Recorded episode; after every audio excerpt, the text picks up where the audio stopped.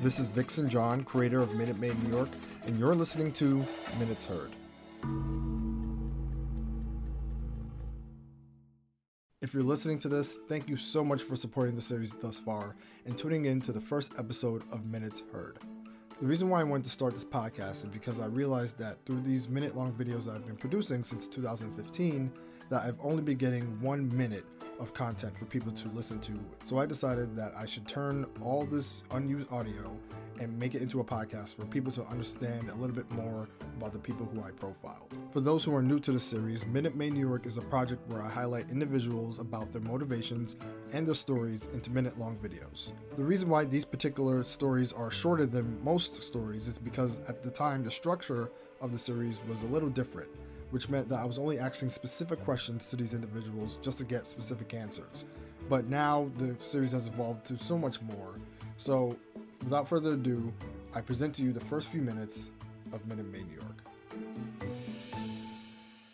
I'm a makeup artist and I absolutely love my job. Why? Because it allows me the opportunity to dream in color, so to speak. I mean, you know, all my life I felt a passion inside of me to really do something in my life and make a difference. And makeup artistry really allows me to do that. Um, I connect with people when they're in my space. I feel their energy. I listen to them, and it becomes more than just about the makeup. It becomes the best personal connections that I've even ever made in my life. Um, I I see the human face as my canvas. And I don't just make it about what I see, I make it about the person that's sitting in my chair, like trying to work with them to figure out what look works best for them and how to enhance their natural beauty. Because I just truly believe that beauty, you already have it, it already starts with you. But we all, we all, you know, just as human beings want to be liked or want to be taken seriously. We want to be loved. And, you know, you want to have a face of confidence to kind of project who you really are, to invite that warm, positive energy into your life. And makeup artistry allows me to do that for people. And that's what makes it like the best thing that I that I strive to do. You know, um, it really inspires me to be able to connect with people because I hear their stories and they help me, even though they think that I'm the one that's helping them. and my daughters are my greatest inspiration, and my family. Um, without the help of my husband, I probably wouldn't be doing this every day as as as a as a, for a living. You know, so I'm really just grateful. I'm happy and I'm looking forward to the future. So, I've been a commercial photographer for a very long time, since 1988, and I used to do stock photography. So it was, I was, I grew up in sort of the stock photography business, and that became my commercial photography as sort of choice, and it was a lot of fun. Um, and over the years, you know, now that digital cameras have come into play, um, basically my commercial business has now been sort of spread out because everybody's, I'm competing with everybody now with a digital camera because it's so easy now to create stock photography. So my commercial business went from doing really well to not doing so well. So using that opportunity to decide, well, you know, I'm not going to make money as a commercial photographer. I'm going to change up a bit. So started getting into film, production, you know, working on brick, doing cameras, stuff like that. But in the meantime, I still I'm still a photographer. So recently, I got some. Uh, dis, dis, decided to start shooting street photography. So walking around my neighborhood with uh, looking at people. And what's great about that is that because I'm not having to use it for money, it's like I don't really have to care what I'm taking pictures of. I can photograph anything I want um, it's not necessarily going to generate money, but it's becoming more satisfying. So I'm walking around taking pictures of people in my neighborhood, same streets, same same. I sometimes take pictures of the same people, and I'm finding that way more fulfilling than uh, I've ever done with commercial photography. Commercial photography was great because I get money, and but money wasn't everything, even though it's a lot right now. Um, to go now and take a picture of people on the street, um, just doing what they're doing, I look at the pictures and I'm I am like I feel like I'm a student again, like I'm back in school and not learning. Well, maybe I am learning, but I feel that I am, you know, midlife crisis starting and starting anew, something new and something that's meaningful because I show those pictures to people and they affect people. My commercial photography was just to sell products and stuff like that. These pictures I take of people people can resonate with, and so I'm getting such a response from the shots of people that I'm taking that you know I am more fulfilled now as a photographer than I think I have been since maybe when I first picked up my camera when I was a teenager.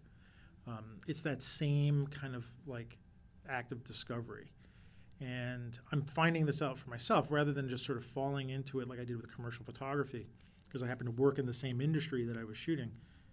This just sort of became organic and just felt like I'm living in this neighborhood now in Brooklyn and Kensington. It's the most diverse neighborhood in at least it used to be in Brooklyn, like just different ethnic groups and like that. It reminds me of the New York I grew up in.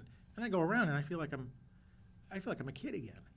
So I'm getting that energy back from being a photographer and doing these things that I haven't done in a long time. So it's reflected in my street photography. It's reflected in my new photography, black and white. I'm having such a good time with it, and um, I don't think I'm gonna ever stop doing this. This is gonna be the where I'm going from now on. What am I passionate about? Hmm. I'm passionate about uh, giving a voice for people who don't necessarily have a voice in media. So, personally, it would be uh, giving the voice, uh, giving a voice to the Asian American community, um, especially in the arts, because when I was growing up, I didn't really see that. So I wanted to get into a career where I was able to help bring that up or give it a spark. So uh, I had an opportunity working in uh, community access. Uh, I started as a PA, and I decided to uh, freelance and started producing my own segments for the, the, the studio. So I was doing interviews with uh, Asian American hip hop artists, photographers, um, spoken word artists, um, and poets. So that that experience was was was great to kind of get my feet wet in production. Is there anything else? What's, what's that? Um, I mean that's that's pretty much it. I mean it's a little over a minute. Oh no, so me. fine. Okay. But if yeah, you My- can answer the other one and then I don't know. You gotta cut it up or something. Yeah, I could talk. Okay, so what is your current occupation? Uh, my current occupation uh, right now is uh, as a freelancer, freelance camera operator. Um, I also pursue passion projects, personal passion pro- projects, and um, working on as a DP, uh, cinematographer for a web series um, showcasing Asian American uh, talent, um, stories about Asian American gangsters. So that's what I'm working on right now. What's the other thing? oh no. Oh, what, is what what do you like about your job? And what would your dream hobby be? What do I like about my job? I like that I get to be creative. I get to um, have a hands-on experience in telling a story and molding a story. Um, I worked as a, a cam AC on independent films and and um, and and rea- reality TV, and I did I just I just didn't you know like it too much because the fact that I wasn't uh, I didn't have a, a, a hands-on uh, I guess hands-on uh, aspect in, in creating the story. You know, I was just helping out. So right now, when I'm able to kind of pursue my own passion projects, I have that ability, I have that luxury to tell the story um, in, in, my way, visual. Do I think we are living in a hopeless or hopeful world? My perspective of today's world is not is uh, is a 50-50. I think what makes this world quite hopeless is our um, where a certain part of society is so against change for the better, which makes them makes certain people comfortable repeating things that we're trying to either overcome or eliminate. Um, I think what makes this world very hopeful is knowing that people who are just as enthused about their passions and um, for change are working as hard as they can to produce those changes. Um, in this industry we're in, in the film entertainment industry that we're in, there are so many people that are used to certain type of ways of producing and um, showcasing a certain um, message. And um, I'm grateful to come across certain people, um, particularly women, who are so not what we grew up seeing on television. Um, one of my passions um, with that is to be able to change the the thought, the, the, the perspective of women in, in this industry. We're not just um, Barbies, we're not just um, tools or eye candy um, for the media eye. There are so many of us that are writing and producing and directing that you don't see, that you don't hear or, or talk about. And knowing that those w- women exist, and I'm not just talking about the epitome of them all, Oprah. Um, I'm talking about those um, others that she opened doors for. Um, many, many of them um, exist, and yet coming across their projects and, and seeing these women in the light that they deserve to be in, it inspires me to keep doing what I'm doing because I want their careers as well. I want to be that name that someone um, speaks of um, as I do of them. You know, I do want to see women be able to run a network without without assuming um, less of her, and, and just be praised for her capabilities because there are a lot of us that are doing it and doing it well, very well, and it's not even being acknowledged for it. That's one of my, I think that's my main passion, is to know that Billy, as soon as I walk in uh, to a room, Billy Martin is not assumed to be a guy, and there's no hesitation realizing that I am a woman that knows just as you know that knows what she's doing as the next guy. More than anything, that's what I'm really mainly passionate about, and also just you know being a great role model for my nieces and nephews. They're they're their opinion of me means so much, so much. I, I, want them to be able to say, my auntie is my hero, not just my auntie. So, but it also helps feeding them cookies for breakfast. so, so it, that that helps. I, I, I just this world is so helpful when you know you have a certain passion that's not just to you know you know not not just for you to be able to fulfill your dreams but to know that people are watching you and are looking looking up to you and want to see you as someone that they want to be in that positive light. You know, I'm glad that I'm looking at a generation where um, kids are kids just don't want to grow up and be the next popular rapper or the next most famous basketball player, but they also want, I'm I'm seeing generations that my nephew, for example, um, Delani, he wants to be a cop when he grows up. And when he says he's seven years old, and for him to say that, that warms my heart because you know he's not of an element that's ex- that's expected unfortunately. But that's what he wants to be. When he grows up he wants to be a, pol- a new york police officer. And that oh that that that just makes me you know so proud. And his reasons why are his reasons why. But i'm glad that i'm i'm witnessing a generation that are not um, that are that are so against the stereotypical and is not of what's expected. Not all of them, Lord Jesus, but there's some there are some that are just impressing the heck out of me and I'm glad to be witnessing it. So one of the happiest moments of my life came unexpectedly one Saturday afternoon when I was watching a Bulls game and I was just flipping through and saw a young Bulls player, Joakim Noah, make a three point shot. And they cut to his dad, who was in the stands. His father was like the number three tennis player in the world at one point, Yannick Noah. And he was so proud of his son, and it was just like beaming. Every part of him was glowing, looking at his boy as he just scored the three pointer. And in that moment, I realized that the way that his dad was looking at him after this accomplishment was the same way that my dad looks at me when I just come in the door. doing nothing, just walking around. And that really filled me with this great sense of happiness that I have such a deep reservoir of love to draw from. And my dad and I don't always see the eye and eye, and we don't even always connect as much as both of us would like to. But just looking at that man, look at his son that way, and being able to recognize that look of love because it had been given to me so many times, whether I earned it or not, just made me happy. My journey. I mean, I guess I've always been writing. Um, it wasn't going to be a career at first. My family are immigrants, and they're like, no, no, no, that doesn't make money. Math, engineering, that makes money.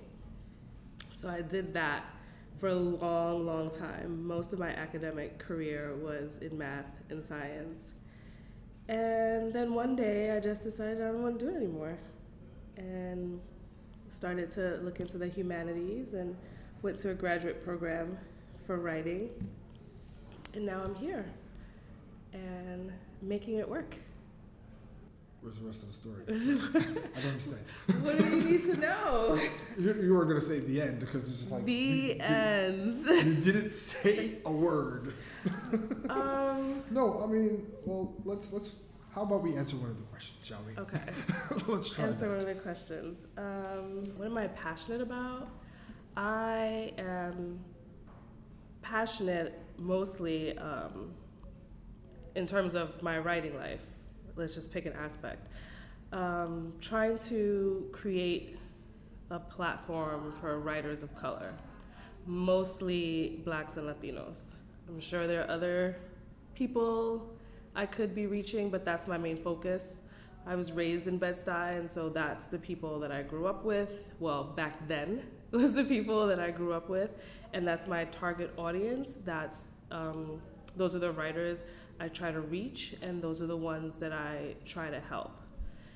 Um, I just try to create a safe space for them to share their work, whether it's poetry, whether it's short stories. Um, I try to make myself a resource to them. I put these events on so they can showcase their work and read it aloud and get um, maybe a new fan or two or gauge audience reception of their work. I am also an editor, and so if they have work and they can hire me and I can help them make it better, I offer workshops where they can hone their craft. I've gone through an MFA program, and so they can come and have a workshop with me and it won't cost them the $40,000 that I had to borrow to go to a graduate program. They can do it at a very reasonable price um, with me. What else? Uh, so I, am very passionate about getting as many people um, at a good standard with their work because I, you know, you see all these books out here that people sell like along Fulton Street, and you can pick up any of them, and it's riddled with typos, and the covers look like crap, and you just, you know, you, I want them to be taken seriously, and I'm sure that beneath all of that, there's a good story that could have been told a lot better had they had the tools to make it better. Had they had somebody who cared enough to say, okay, this is an interesting story, but you wrote it really terribly and you packaged it even worse, and you're not marketing it the best that you can. And that's where I try to step in. Um, a while ago, some, I send out a newsletter every month, and there was a woman on my mailing list, an older white woman, she was maybe in her 70s, and she took offense that I put out a call to writers specifically looking for blacks and Latinos um, for a Black History Month event, and she's, you know, she wrote me back this long diatribe of how she grew up during the whole civil rights thing, and she has something to say, and I'm like, I'm sure you do, and every other event that I have is open to anyone, but for this particular event, I'm looking for specifically, you know, blacks and Latinos. And she really, really said, I don't believe you, you know what you're doing. You're just making it worse. You're separating us. And I'm like, clearly you don't get it. And this is why I do what I do because you want to insert yourself in our narrative, and maybe it's not about you this time. So when I try to do stuff for writers of color, it's because sometimes it's not about them. It's about us. And we need to have a place to do that. I couldn't find it, so I just decided to make it. Sweet words. Um, anything else? Now, keep in mind, I'm. It's, Yeah. it's a minute long, Yeah, so let's no, not get too excited with. You know, this is not an Oprah special here. You know, so uh, It's not. Let me call my publicist because this is not what I was told. I did not sign up for this. Uh-uh. Where's my Because you need to fix this right now. I always joke. Um, do you know a blogger? She used to go by Smarty, um, Smarty Jones or something like that. The name sounds familiar. Yes. Well, she she and I actually became really good friends. You know, we all became good friends off of Yeah, blogging. course. And I always joke that when I have my actual offices, my jaded Empire Media offices, um, I'm gonna have a male assistant. I don't want a female assistant. I want a male assistant. And I don't care what his name is. I'm gonna call him Stuff. And this is gonna be in the contract, so he can't sue me for sexual harassment. So. Whenever she and I are talking and she says something I don't like, I'm like, Stuff, get security. so I just want to be like, Stuff, get my publicist on the phone. Stop. Why? Is that wrong? I'm gonna get sued, You aren't know I? what's funny? Because I freaking just read an article about how stuff should be like one of the words you should eliminate from your vocabulary. No. Well, that's my assistant's According to, name. according to this article. Well, that article was stupid because that's Oh, my shit. assistant's I mean. name. this article's stupid. How can I eliminate stuff when stuff is my That system? poor guy is trying to make it in the media world. Oh gosh. He's got to deal with me as a boss. Well, thank goodness I'm not stuff. because I don't think stuff will be having a great life. So, uh, my name is Richard Burrows, aka Dick Burrows, aka DJ Dick at Night. Um, one of the uh, sort of most interesting stories that comes to mind uh, pretty quickly is as a writer, um, I was about halfway through writing a novel and you know just living in new york and you know it's very busy and you know hustle and bustle and you got to do a bunch of things just to sort of exist. And um, i was just not finding the sort of mind space to finish it. So i gave myself a 30 day deadline um, but within that 30 days i still had to live. I you know had to do things and work and you know do all the things you do in new york. So what I did was I uh, went to this place on Houston Street in, in Manhattan called Aroma, um, and they were 24 hours. So what I would do, I would like get off work from DJing, and every night for 30 days, every night and every day, whenever I had time, I would go to Aroma and write. The place had just opened up. They didn't really know uh, too much about the neighborhood, but after like within the 30 day time frame they kept seeing this guy come in and i would just take meetings there but i would be there to literally from sometimes 3 in the morning to like 8 9 10 in the morning um, kind of talking to myself like talking through uh, dialogue with, with, with characters in my book and um, i was kind of completely worn out i had drank way like Bill Murray levels of coffee from Coffee and Cigarette, um, and uh, it was kind of stressful. I started getting like pimples, um, but eventually, uh, I finished, and uh, it was like right, you know, and then I sent it off. To, eventually, um, I finished it and sent it off to my editor to edit. But it was the super most fulfilling moment um, because you know I literally was kind of not clear on how I was going to be able to finish it because I was thinking that maybe I was going to have to go away up to the Catskills or up to Woodstock, um, but I found a a space in my mind that wasn't literally physically a rem- a secluded space. I cre- I carved out a space in the middle of Manhattan in which I could actually find some mind space to finish it. So for 30 days, I slept very little, but I finished the novel, and that was a, a really special experience in my life. Thanks for listening to this episode of Minutes Heard. Make sure to subscribe wherever you listen to your podcast, and follow or subscribe to Minutemen New York on Facebook, Instagram, and on YouTube. Do you have a minute?